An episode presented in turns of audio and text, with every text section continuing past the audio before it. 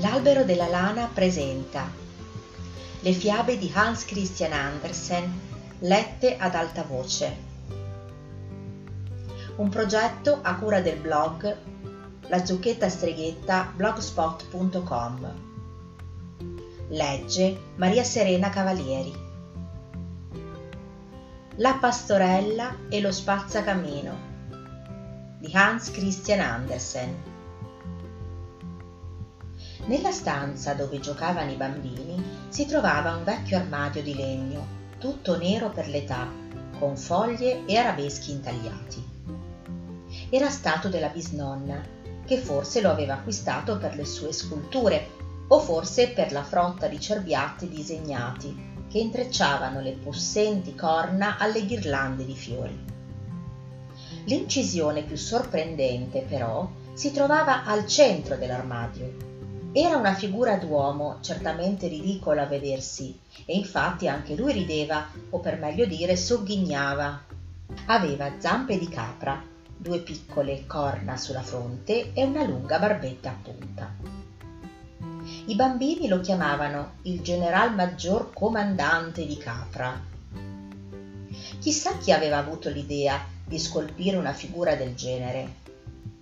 Comunque ormai stava lì e teneva gli occhi fissi su un tavolino, sul quale faceva bella mostra una graziosa pastorella di porcellana. Le sue scarpine erano dorate, la sua veste ornata da una rosa bellissima, il cappellino pure d'oro e un bastoncino da pastorella. Insomma, era davvero deliziosa da guardare. Proprio lì vicino stava un piccolo spazzacamino, anche lui di porcellana, ma era così fine e pulito che lo si sarebbe potuto scambiare anche per un principe.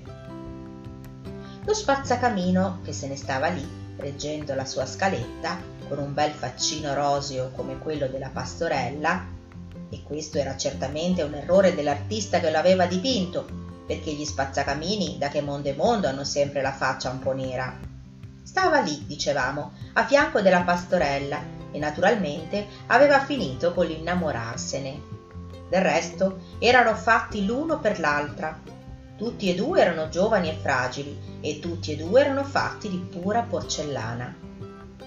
Accanto a loro stava una figura tre volte più grande.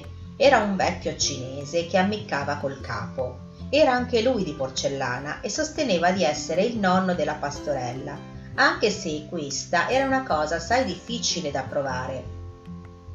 Pretendeva obbedienza dalla nipotina, così quando general maggior comandante Zampa di Capra l'aveva chiesta in moglie, si era sentito subito in diritto di dire di sì col capo. Avrai un marito, disse il vecchio cinese, che a parer mio è certamente di Mogano. Con lui potrai sentirti una vera signora ha tutto l'armadio pieno di argenteria, senza contare ciò che sta nei cassetti segreti.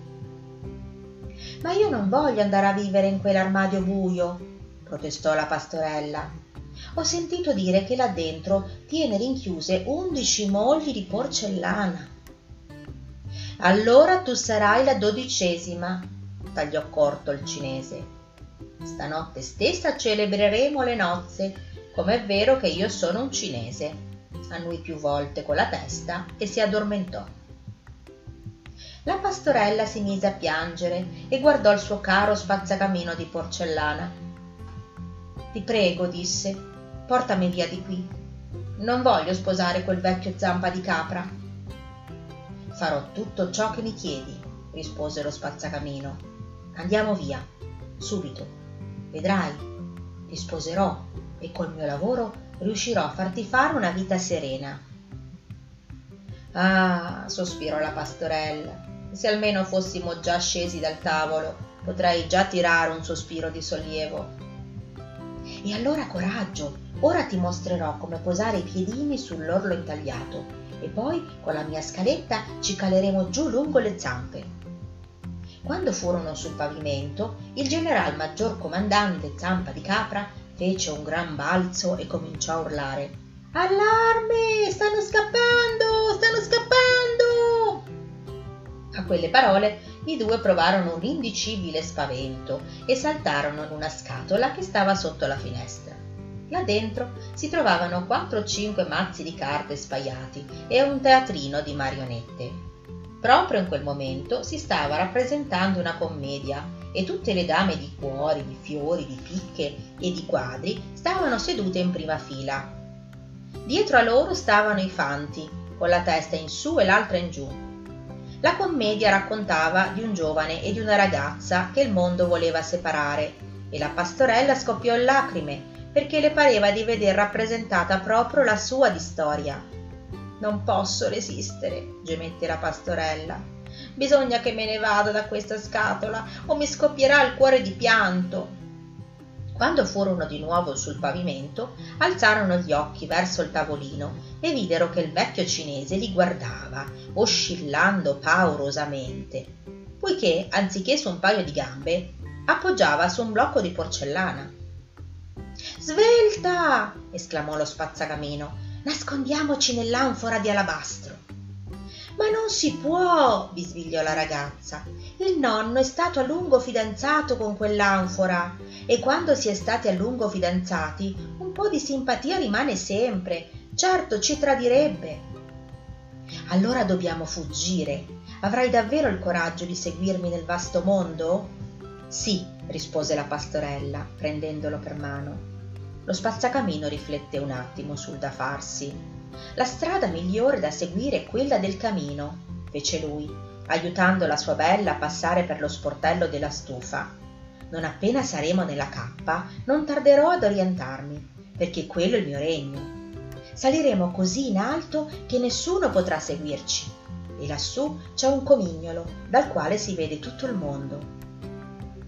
Com'è buio qui dentro! esclamò la pastorella. Tuttavia fece del suo meglio, aiutata dallo spazzacamino, per arrampicarsi lungo la cappa. Vedi lassù, disse lo spazzacamino, si scorge un pezzetto di cielo dove brilla la stella più luminosa. La luce di quella stella servì loro da guida e finalmente, dopo tanti ostacoli, i due giunsero sull'orlo del comignolo. Con un respiro di sollievo si sedettero, stretti l'uno all'altra, e si fermarono a contemplare il cielo e i tetti della città sotto di loro. Com'è tutto enorme, sospirò la pastorella. Mi fa tanta paura. E così dicendo appoggiò la testolina sulla spalla dello spazzacamino e pianse così tanto da sciogliere tutto l'oro della sciarpetta. È troppo per me, riuscì infine a dire non posso sopportarlo. Il mondo mi fa paura. Ah, se fossi di nuovo a casa, sul tavolino davanti alla specchiera. Non potrò mai più essere felice finché non tornerò là dove sono cresciuta. Ti prego, se davvero mi vuoi bene, riportami a casa. Ma ti sei forse dimenticata del vecchio cinese e del general maggior comandante Zampa di Capra? esclamò lo spazzacamino. Coraggio! Non devi perderti d'animo proprio adesso. Ma fu tutto inutile. La pastorella si inghiozzava da far pietà e al suo amico non restò che riportarla giù, lungo la cappa, anche se sarebbe stato più da uomo non farlo. Quando furono finalmente in fondo, si appiattirono contro lo sportello della stufa, senza trovare il coraggio di rientrare nella stanza. Tutto era stranamente silenzioso. Allora i due si affacciarono ma subito si ritrassero impressionati. Il vecchio cinese giaceva sul pavimento, rotto in tre pezzi. Nel tentativo di inseguire due fuggitivi era caduto dal tavolo e la testa era andata a finire sotto una sedia, mentre il busto era rotolato sotto l'armadio, staccato dal piedistallo. Che tragedia! esclamò la pastorella. Il mio povero nonno. È colpa nostra, solo nostra. Non me lo perdonerò mai. Si potrà rimetterlo insieme, vedrai, disse lo spazzacamino. Incolleranno la testa al busto e fisseranno il tutto con del fil di ferro. Ah, sono certo che tornerà come prima e ci dirà di nuovo un sacco di sgarberie. Il vecchio fu riparato dai bambini e riprese lo stesso identico aspetto di prima, soltanto che non poteva più annuire con il capo. Non capisco come mai lei è diventato tanto fiero, da quando l'hanno rimessa a posto, osservò il general maggior comandante Zampa di Capra.